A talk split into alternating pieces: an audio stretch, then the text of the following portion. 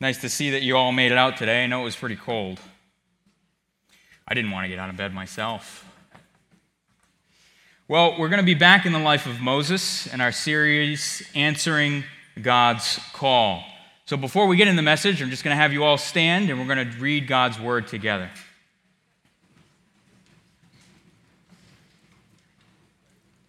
So I'm going to read one, two verses from Exodus 5, and then we're going to be in Exodus chapter 6. Then Moses returned to the Lord and said, O Lord, why have you brought harm to this people? Why did you ever send me? Ever since I came to Pharaoh to speak in your name, he has done harm to this people, and you have not delivered your people at all.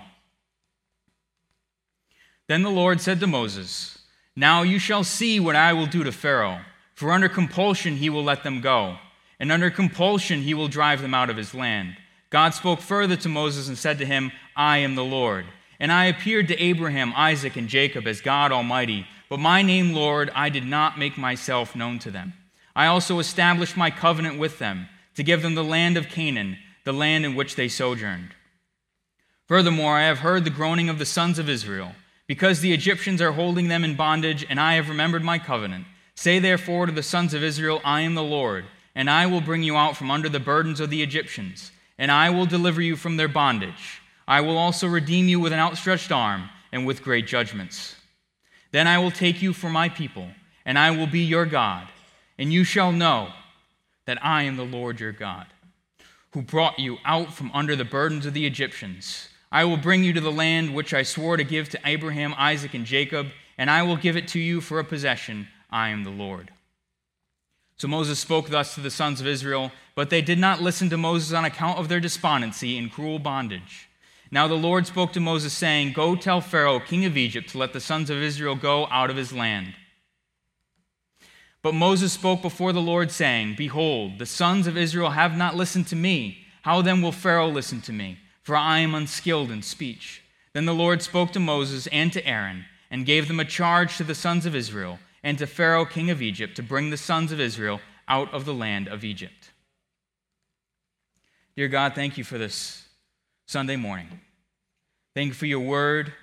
Thank you for your servant Moses and this historical account we get to go over this morning. Thank you for your saints that are here with us and any that may be on their way, any that are listening online now or in the future. God, I ask that you would bless them, that you would encourage them, and that you would make yourself mightily known, that you are the I am, Yahweh, the all powerful God who was, who is, and is to come. You are holy, you are mighty, you love us. You sent your Son to die for us, for whosoever would believe in you. We thank you, Lord Jesus, for your great sacrifice and for this morning.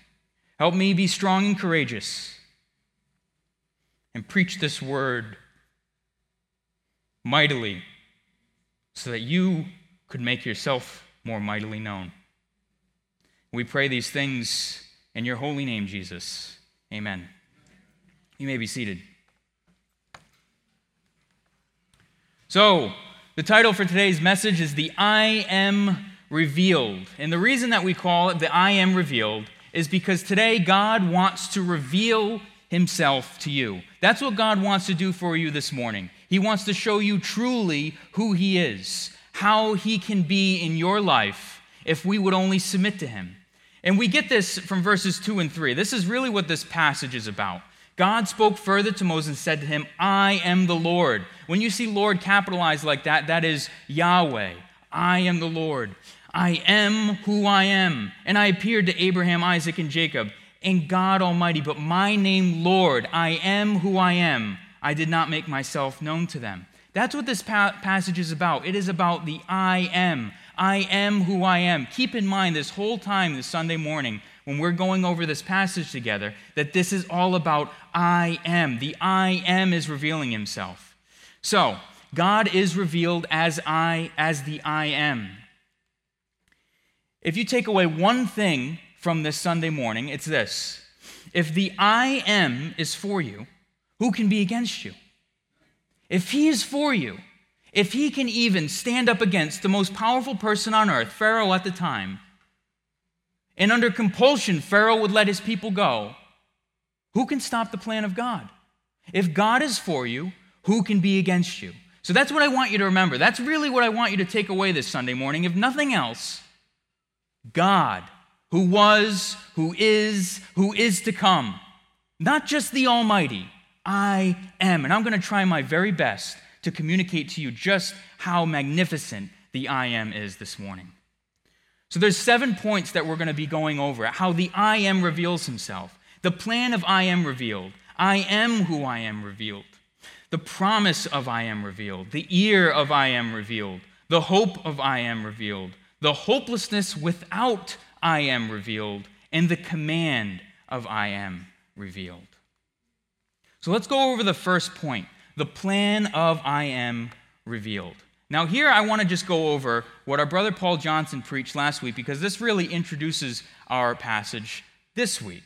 So, remember, we learned last week that after Moses and the Israelites asked to go worship God in the wilderness, that Pharaoh rejected this harshly and made life more difficult for them. So, just keep in mind that Moses returns to the Lord. Okay, so Moses is writing this. He knows who the Lord is. This is why it's in all capitals. But then it says, and said, O Lord.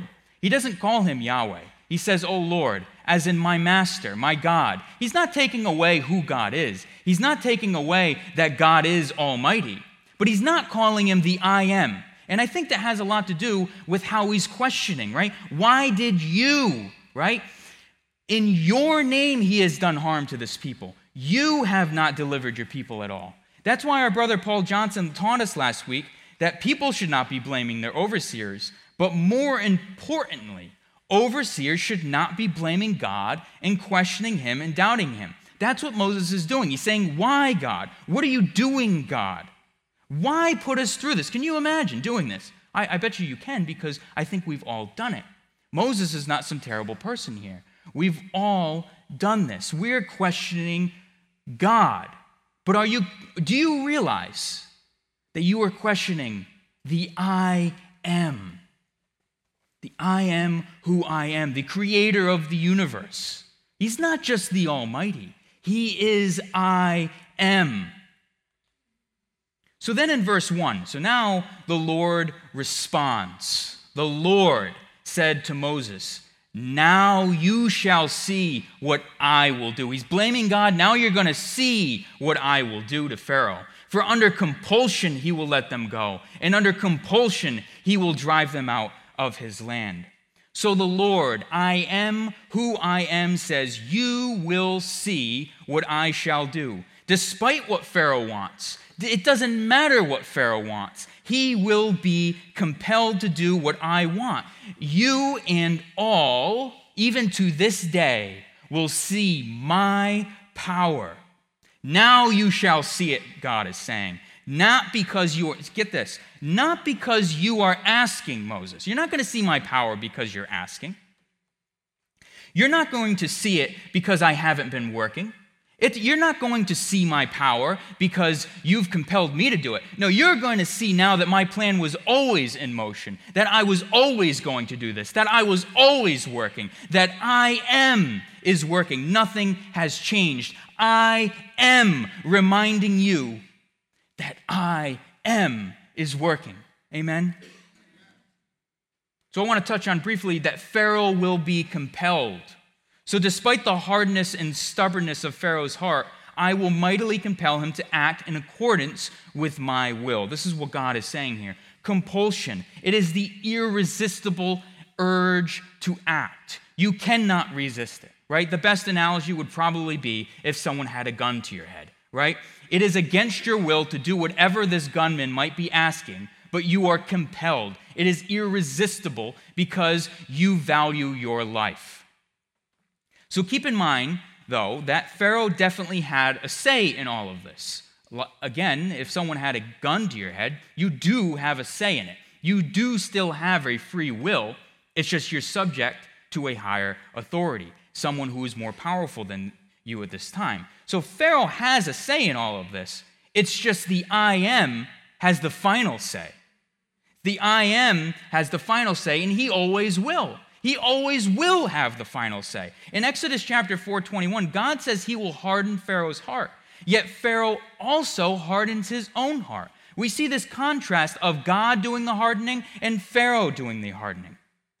Pharaoh has a say, but God's say is stronger.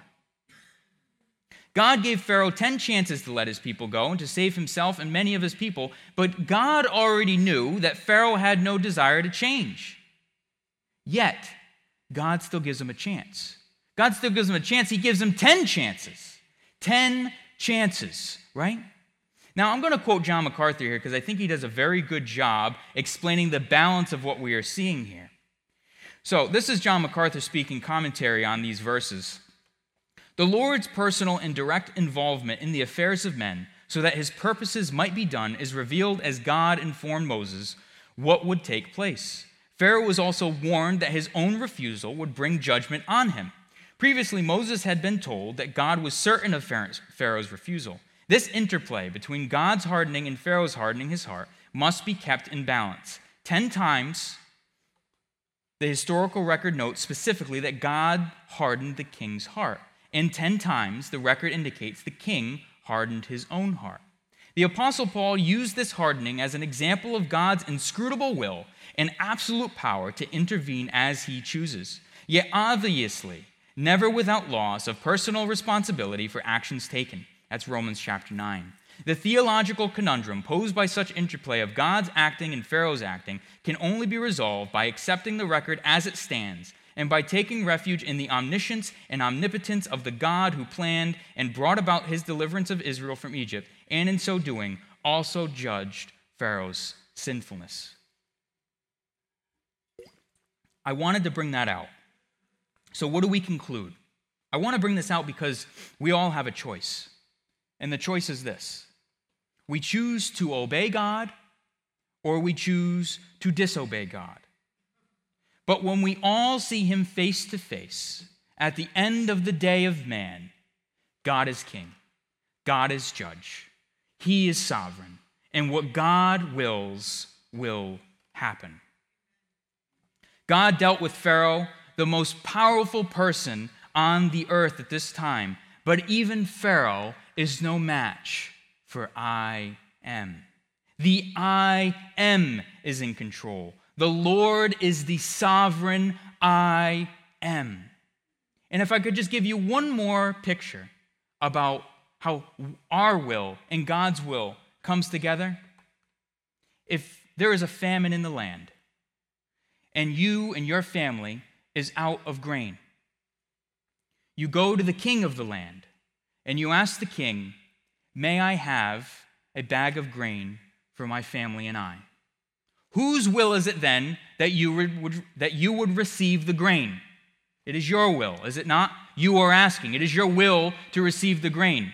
However, the king says there's two scenarios. says to his servants, Give this man and his family some grain. Whose will is it that the man and his family received grain? Is, this, is it not the king's? How about in the other scenario? The king says, Do not give this family grain. Whose will is it that the family does not receive grain? The king.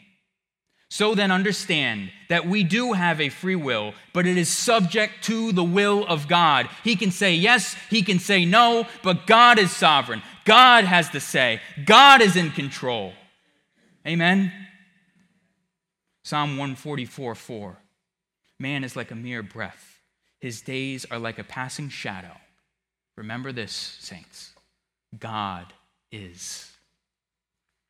So now we will get to see I am who I am revealed. We saw the plan of I am revealed, what he intends to do. Now we're going to see I am who I am revealed. God spoke further to Moses and said to him, I am the Lord, and I appeared to Abraham, Isaac, and Jacob as God Almighty, but my name, Lord, I did not make myself known to them. So that's what God is doing in verse 2 here, right? God is reminding Moses just who he is and who Pharaoh is dealing with. This was the problem that Moses had. He forgot who he was dealing with. He forgot that it was God who gave him charge, but not just God, just not just any old God, the God, the God of gods, right? The King of kings, the only God. I am. And then we see in verse 3 the I am, Yahweh, I am who I am, confirms this by saying, I am not just the Almighty, right? I am not just the Almighty. As I revealed myself to the patriarchs, I am. He reveals himself as the Almighty, El Shaddai, right, to Abraham. This is calling back to what we see in Genesis 17:1, which is confirmed here in Genesis 6:3. As God Almighty, but my name Lord, I did not make myself known to them. So they knew that the, the, the name of God, right? But they didn't, they weren't confronted so much with the fact that He is I am who I am. Because God says it right here that I am the Lord, and I appeared to them, right, the patriarchs, as God Almighty. But my name, Lord, he's reminding Moses that I'm not just the Almighty, I am. I am who I am. I'm so much more than the Almighty. I really wish I could do a better job illustrating to you just what it means when we're dealing with I am who I am. Before the people of God knew him as the Almighty, now we know him as the eternal, the always was, the always is, the always will be God, the unstoppable, the never ceasing God. Yahweh is asking Pharaoh to let his people go. He's telling Moses, Trust me, I got this. Don't you worry about it, because that's what we saw. Moses is over here questioning God, and God is being pretty nice. He's like, Hey, you know, bud, I think you kind of forgot who's asking you to do all of this, right? I am. So I am who I am is revealed here. Keep that in mind. This is again the point of the passage. Everything comes out of this. Everything comes out of that. It is the I am who is asking all of these things. So I want to ask you do you remember who God is for you? If you are His, who can be against you? If the Israelites are his, who can be against them? If God is for us, who can be against us? But maybe today you're sitting here and you don't know if you're his. You don't know who God is. You've never come to terms with who Jesus Christ is, who is God incarnate, God's Son, his only begotten Son. And I want to give all of you the opportunity this moment. If you've never put your faith in Jesus Christ, in the Son of God, the I am, who came down, who taught us that we can not only call God Yahweh, El Shaddai, the Almighty, we call him Father. He calls us Son. He calls us daughter. Do you know that Jesus Christ desires to call you friend? I know that he's called me friend. I am the friend of God. And if you want that this morning, I'd ask that you would believe that God sent his only Son, Jesus Christ, down to earth, died on a Roman cross. He was beaten, he was scourged, he was betrayed. He died and he rose again on the third day. If you would believe that and confess with your lips that Jesus Christ is Lord, you will be saved. Then it doesn't matter what happens. We are more than conquerors through Christ. Your sins are nailed to the cross. Your past is nailed to the cross. Every terrible thing is nailed to the cross. The sin, the destruction, the hate, the disease, the war, the death, it's all gone. Jesus conquered death. I want you all to know that because we're in an Old Testament passage. We are talking about I am who I am, and He has never changed. But to all of us, to all of us know that again, God has revealed Himself to us as Jesus Christ, His Son. Amen. Next, we're going to see the promise of I am revealed. I also established my covenant with them to give them the land of Canaan the land in which they sojourned. God reveals his promise to his chosen people. This is very important. It's very important for us to keep our eyes on the prize. What has God promised us? He promised them, right, the land in Canaan. He promised them this promised land, this place to look forward to. But we also have a promised land. We have heaven that awaits us. We have the new heaven and the new earth, eternal life for those who believe. As I just mentioned to you, if you believe in Jesus Christ, then you have this hope. If you prayed that prayer right in your seat, if you would just pray, Jesus Christ, save me. I, I believe that you came and that you died and that you're my Lord. No matter what you're going through now, you have a promised land in heaven.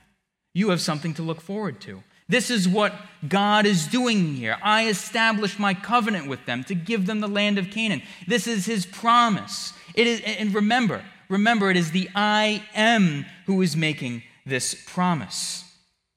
But more than just the promise, you have the ear of God.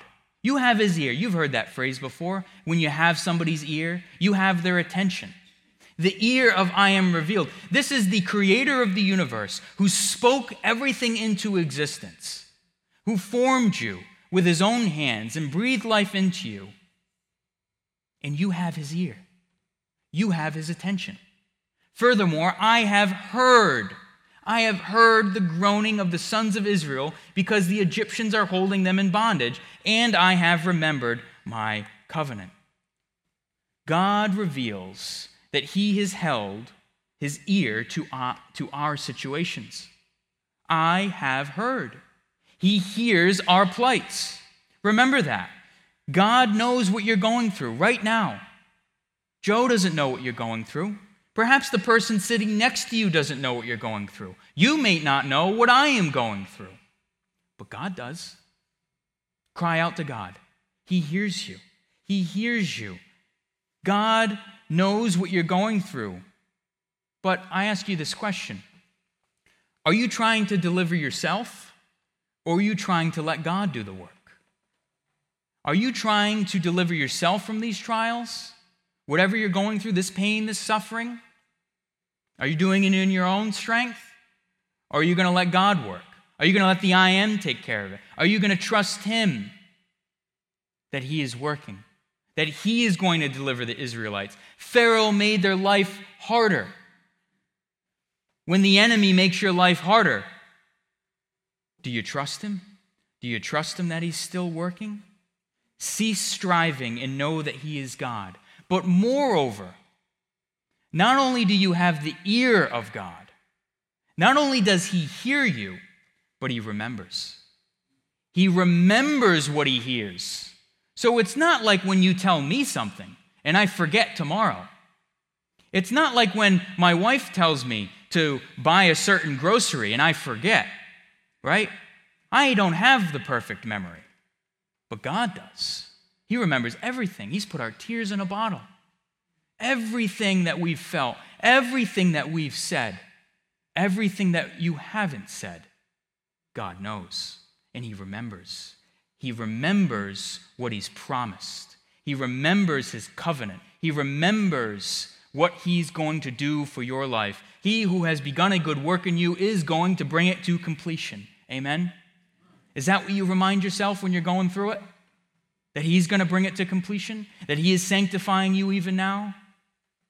It's very important for us to remember.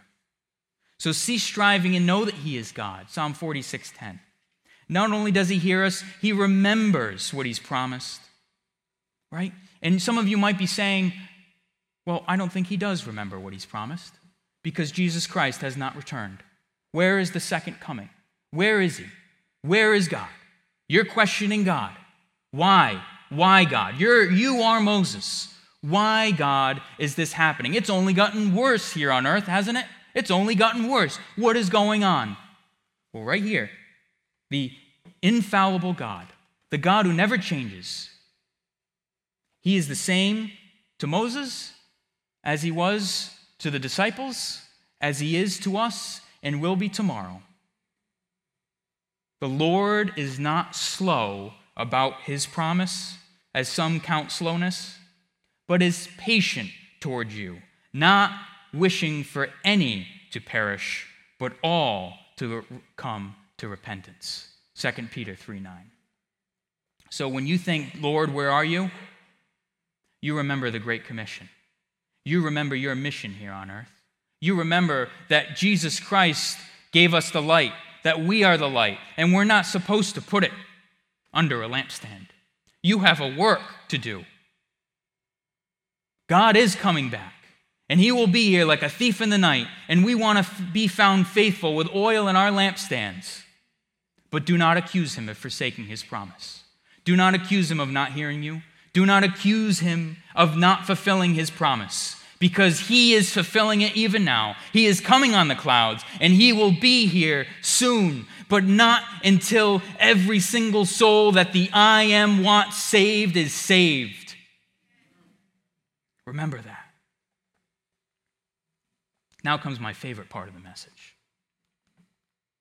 the hope. The hope of I am revealed. God wants you to have hope. He reveals to you his hope. Say therefore to the sons of Israel, I am the Lord. This, this really, all this right here, this is all you should need. If you're ever down and out, a brother or sister in Christ should be able to come, come up to you and be like, hey, he is Lord. Oh, yeah, you're right. I forgot. I forgot that he is Lord. I forgot. But he's not. He, he's not like a, a sinful parent here on earth. That when your child comes up to you and asks you to do something, and you say, just do it because I said so, that's not our God. That's not our Father. See, he says, I am the Lord, and I will bring you out. He says exactly what he's going to do. He reveals hope from under the burdens of the Egyptians, and I will deliver you. Notice the contrast how Moses accused him. You have done this, Lord. Now, God, Yahweh, I am who I am, is saying, Oh, yeah? I will do this. I will deliver you from their bondage. I will also redeem you with an outstretched arm and with great judgments. Look at the promise for deliverance that the Lord gives Moses for the Israelites I will, I will, I will. What greater hope! Amen? What greater hope we have. Remember that this isn't Moses saying this. This is God. This is Yahweh, the great I am. My grandfather always used to say, consider the source. So you could take everything that's being said, but if it's not who he is, if it is not the I am saying this, there is no authority for it. There's nothing to back it. Consider the source who gives you these promises the Word of God. God Himself, Jesus Christ. When you read Scripture, realize that you are reading the Word of God. Jesus, the Word that became flesh. Consider the source who is making you these promises. Consider the source. There's also a saying that goes like this You wouldn't receive insults from someone, you wouldn't ask their opinion, right? Why would you receive insults from someone that you wouldn't ask them for their opinion? Right? It's the same thing. Consider the source. Consider who is saying things. Why be insulted by someone if you don't even value their opinion, their wisdom? What does it matter? All this being said is it matters who you are. Character matters. It matters who God is.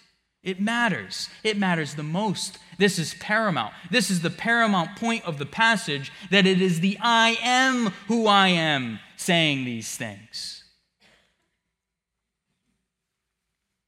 He who has begun a good work in you will bring it to completion.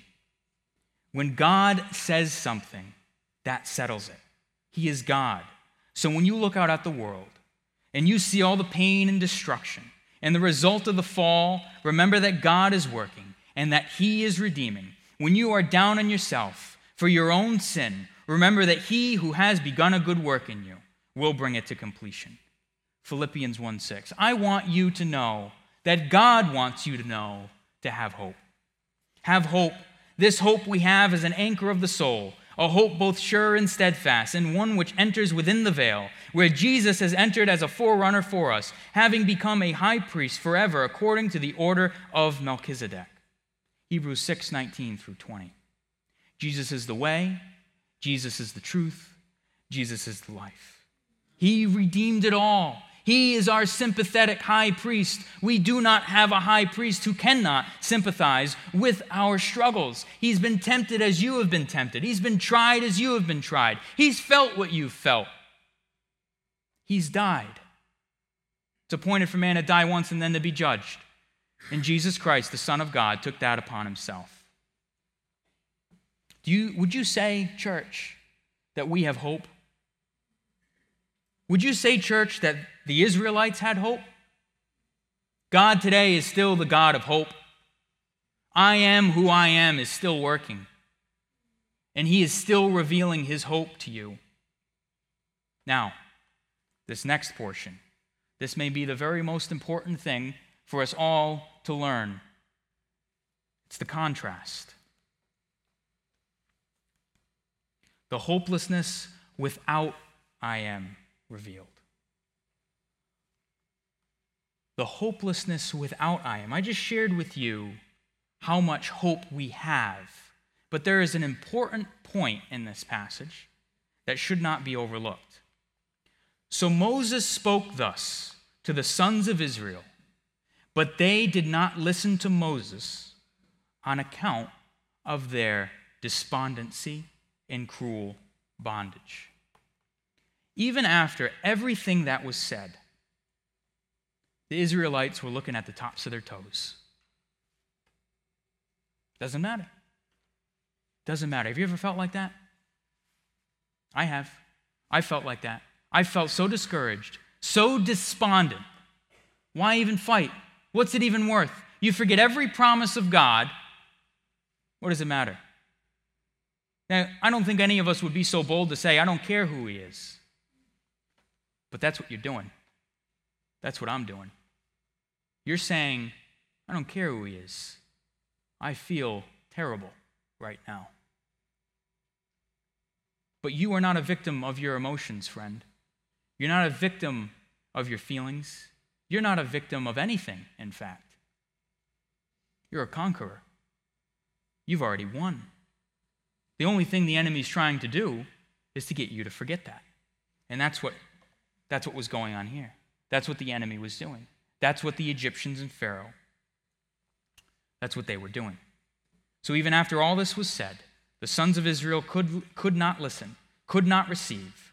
They were so depressed, they were so down, and looking at the tops of their toes that no matter how much Moses tried to share his hope, this hope, with them, and tried to lift up their chins just a little bit,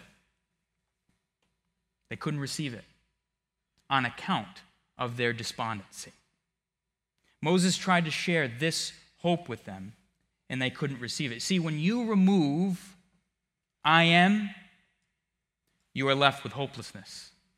Hopelessness without I am. You're left with your despondency.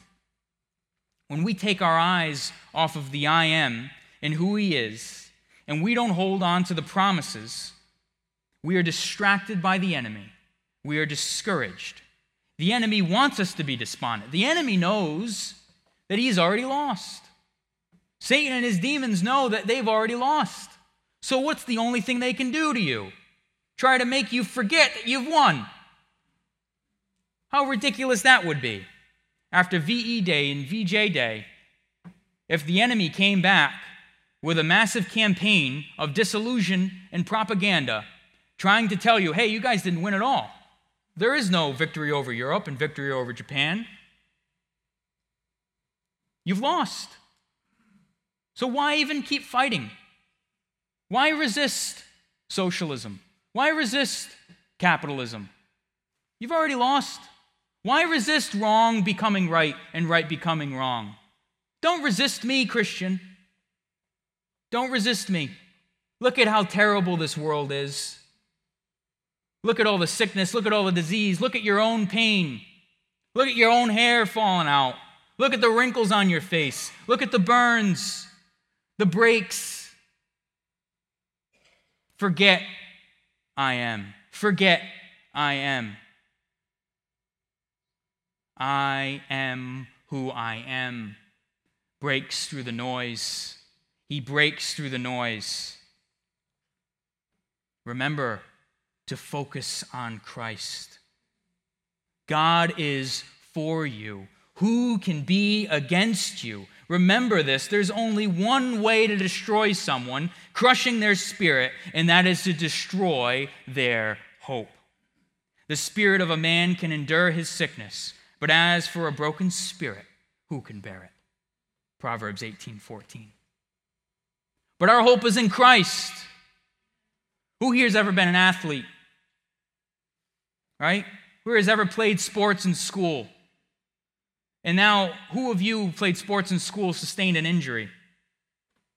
And what happened? Your identity started to crawl, crush in on you. Who here has ever been a straight A student and then was in a, a car wreck, perhaps, had a terrible injury, injury to their head, and then they couldn't read the same? Then they couldn't retain the information the same, and your identity starts to cr- crush in on you. Maybe you've been through a divorce. Maybe you've been through the loss of a child. Maybe you've seen things that you wish you'd never seen. Your hope is in Christ, Christian. It is outside of all of that. It's outside of that because you can take away your spouse. You can take away your athleticism. You can take away your ability to retain information. You can take away your youth, but you can't take away Jesus Christ. You can't take it away. Our hope is in Christ. So I want to read this devotional for you. You might say, well, Joey, that's a little weird to read a devotional in a sermon. This isn't this just one big devotional? Well, this is this is just so good, and it puts it in a way that I just want to read it verbatim for you. Now, this is one of my favorite favorite devotionals. It was uh, it was my mother's favorite, and it's called Streams in the Desert, compiled by L.B. Cowman. And this devotional is from, I believe, the 16th of October. I'd encourage you all to read this. I have two favorite devotionals Daily Strength for Daily Needs, also a compilation of Christian works, The Great Cloud of Witnesses, and now this one. And I would say this is the more mature of the two. This truly is streams in the desert. When you're down and you're out and you're parched and you need a drink like I do, read this and, and remember also, if I might just digress for one moment, this isn't the words of Joey, this isn't the words of any preacher, this isn't the words of the great cloud of witness. This is the word of God. The whole point of me being up here is not because I have some authority over the scriptures. The whole point of me being up here is to point you back to the scriptures. Who here needs a teacher? You don't need me. If the Holy Spirit is within you, what do you need me for? You go read Exodus chapter 6, verses 1, 1 through 13, and he'll teach you this and more. So, the only point of the preacher, of the devotional, of each and every one of us is to point us back to Christ. That's the point. That's why I'm preaching. I'm supposed to set a fire under you, and you got to run out of here and set fire to everyone else. That's the point. That's my gift. That's why I'm here. So when I shake your hand, I light you on fire because the fire's in me. And it's a big domino effect. And we go out of here and we light each other ablaze. And the enemy can't put us out. So here's this devotional. Therefore, since we are surrounded by such a great cloud of witnesses, we must get rid of every weight and the sin that clings so closely and run with endurance the race set out for us. Hebrews 12:1. There are weights which are not sins in themselves, but which become distractions and stumbling blocks in our Christian progress. One of the worst of these is despondency. The heavy heart is indeed a weight that will surely drag us down in our holiness and usefulness. The failure of Israel to enter the land of promise began in murmuring, or as the text in Numbers literally puts it, as it were murmured. Just a faint desire to complain and be discontented. This led on until it blossomed and ripened into rebellion and ruin. Let us give ourselves no liberty ever to doubt God or his love and faithfulness to us in everything and forever. We can set our will against doubt just as we do against any other sin.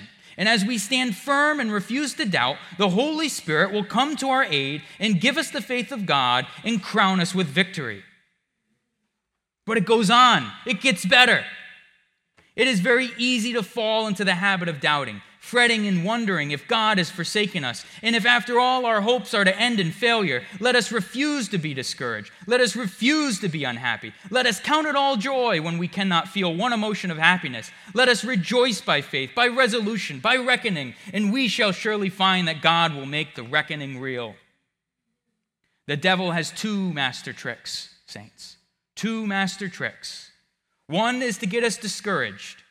Then, for a time at least, we can be of no service to others and so are defeated. The other is to make us doubt, thus breaking the faith link by which we are bound to our Father. Look out, do not be tricked by either way. Gladness. I like to cultivate the spirit of gladness. I want you to keep in mind when I'm reading this devotional, these are all different people. This is the great cloud of witnesses. These are all different saints. These are separate excerpts. This is the body of Christ crying out from times past, trying to encourage you. It's so powerful. These are lessons. No trial is overtaking you, but that which is common to man, that the Lord provides the way of escape for. Nothing is new under the sun. Vanity, vanity, all is vanity, except when you look to the sun, except when you look up at Christ. There is no reason for us to be discouraged. Gladness. It puts the soul so in tune again, and it keeps in tune so that Satan is shy of touching it. The chords of the soul become too warm or too full of heavenly electricity for his infernal fingers, and he goes off somewhere else. Satan is always very shy of meddling with me when my heart is full of gladness and joy in the Holy Ghost. My plan is to shun the spirit of sadness as I would Satan. But alas, I am not always successful. Like the devil himself, it meets me on the highway of usefulness, looks me so fully in my face till my poor soul changes color. Don't let him do that to you. Where's the helmet of salvation? Where is the breastplate of righteousness? Where is the sword of the Spirit, which is the word of God? Put on your armor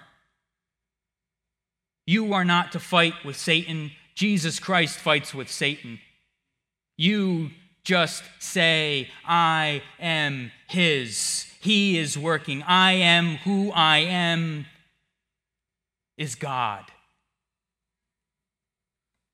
Sadness discolors everything. It leaves all objects charmless. It involves future prospects in darkness. It deprives the soul of all its aspirations, enchains all its powers, and produces a mental paralysis. An old believer remarked that cheerfulness, cheerfulness in religion makes all its surface, services come off with delight, and that we are never carried forward so swiftly in the ways of duty as when borne on the wings of delight adding, That melancholy clips such wings, or to alter the figure, takes off our chariot wheels in duty and makes them like those of the Egyptians. It drags heavily. And I just wanted to share that verse that this person is referencing here. Exodus 14:25. He caused their chariot wheels to swerve, and he made them drive with difficulty. So the Egyptians each said, "Let me flee from Israel, for the Lord is fighting for them against the Egyptians. The Lord is fighting for you. I keep this note on my desk after I read this devotional last year. Do not become despondent. Do not lose heart. Be of good courage. Christ has won, so then have I. Remind yourself of the truth. I'm not just like this yelling all the time when I'm behind a pulpit. I'm just yelling all the time. I write in all caps. I yell at myself. Wake up, Joey. Remember who Jesus Christ is. Remember that He is the I am. Don't you forget it. Because sometimes when there's no one else around to encourage you, you go to God because that's who you were supposed to go to in the first place. Remember that when you're alone. Go to God. Do not become despondent. The enemy is at work. You call him out for what he's doing. There is no reason for you to be down. It doesn't matter what you've done. You're no longer a sinner, you're a saint. You're a saint. Don't count down the days since last you stumbled, for the righteous man falls seven times and gets up again. You have won.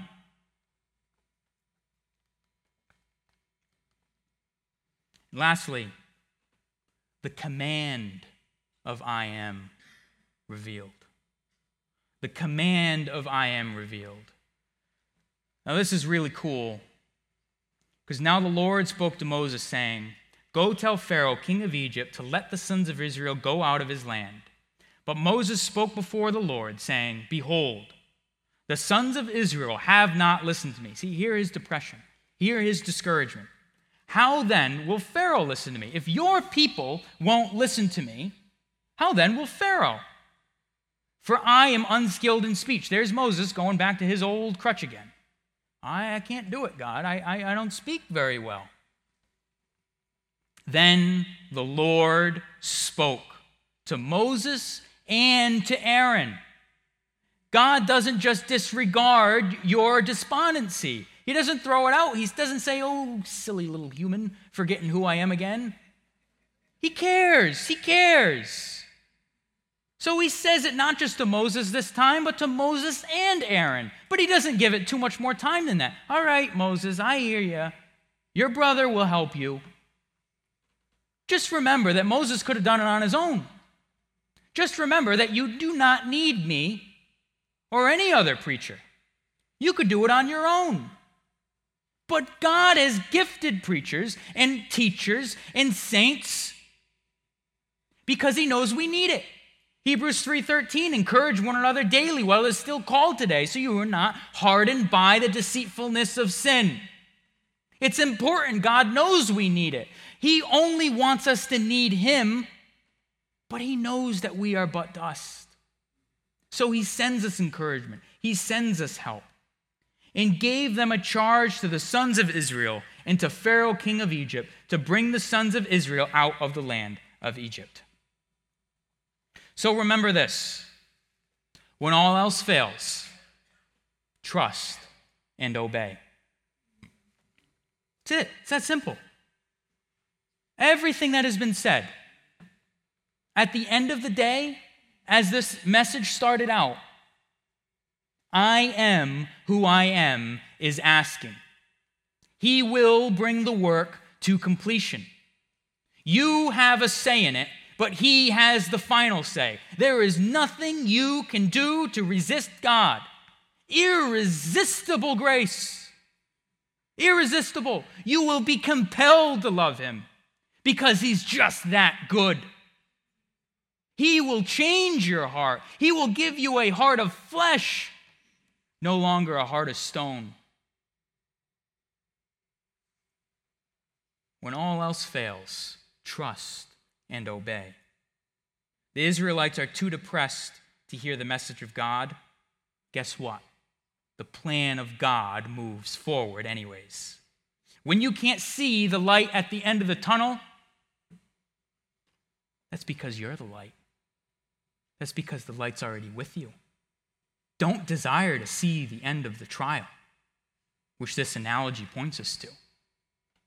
Realize that He's giving you grace to endure it. Trust and obey. If He wants you to sit in darkness for 40 days and 40 nights, then you ought to do it. You trust and obey. How long was Joseph sitting in prison? Well, I'll tell you what, it was more than a week, it was years. How long were the Israelites in captivity? Some 400 years, if I'm not mistaken. 400 years. And God's plan is still working. When you can't see the light, you focus on the light. You remember that He's given you the light. Focus on Him and obey what He says. Trust and obey, for there is no other way in Jesus, as the old hymn says. Even Moses is discouraged again. Your people who know who you are are not listening. Who then will Pharaoh, who says he doesn't even know you? Your people know you. Pharaoh doesn't know you. Why in the world is he going to listen to me? Because Moses, he's not listening to you, he's listening to me. I am. You're just a mouthpiece, Moses. The power in this message, the power in the word is not Joseph Shavs, it's God. It's the Holy Spirit. And if you've learned anything, it's because you have the Spirit. Amen? It's God. God does the work. So, what does God do? As I said, He includes Aaron and He just moves on. Right? Moses' brother, who's a little bit more eloquent. But he presses on, nevertheless. It's just a slight, all right, all right, I hear you, and he moves on. He moves on. God cares. He's not a bulldozer like me. He's not going to just try and get his will done by just sheer strength. God doesn't have to do that. It's just unstoppable. You can't stop him. It's like the breaking out of water. Everything is just going to move out of the way. He does it with love. Keep that in mind, too. All this being said, we do it without love, we're just a noisy gong. We're just noisy. I've made an awful lot of noise this morning, some of it a little loud. But if I say it with love, if I really try to communicate to you that it's because I love you and Jesus loves you, and that's why I'm up here, it's all worth it. It's all, that's all I want you to know is that God loves you, that God is working. And if He is for you, who can be against you? So He gives this final command. And the Lord spoke to Moses and Aaron, and He gave them a charge. Everything that's happened, He just presses on. He says, Nevertheless, bring the sons of Israel out of the land of Egypt. Bring them out. Trust me, it's going to happen. Because remember this, church the I am is commanding, and nothing can stop him. Let's pray. Dear God, thank you for this beautiful Sunday service. Thank you for bringing us all together. Thank you for how good you are and everything that you're doing. I just want to love you and serve you, and I pray that we all would love and serve you more. And I truly ask that we can come to know you and we would remember how you've revealed yourself to us, and that you would just do a great work in all of us. And we pray this all to the great I am. In Jesus' name, amen. I forgot to mention this to you, but I hope today you'll begin to know Jesus Christ as your Lord and Savior as He's revealed Himself to you. And I hope as well you'll prayerfully consider who God is. I am who I am, and submit to His will in your life. Take a picture of that. That's what I do when Paul Johnson puts it up on the screen, and I meditate on it. I hope you'll do that. Thank you all, and God bless you.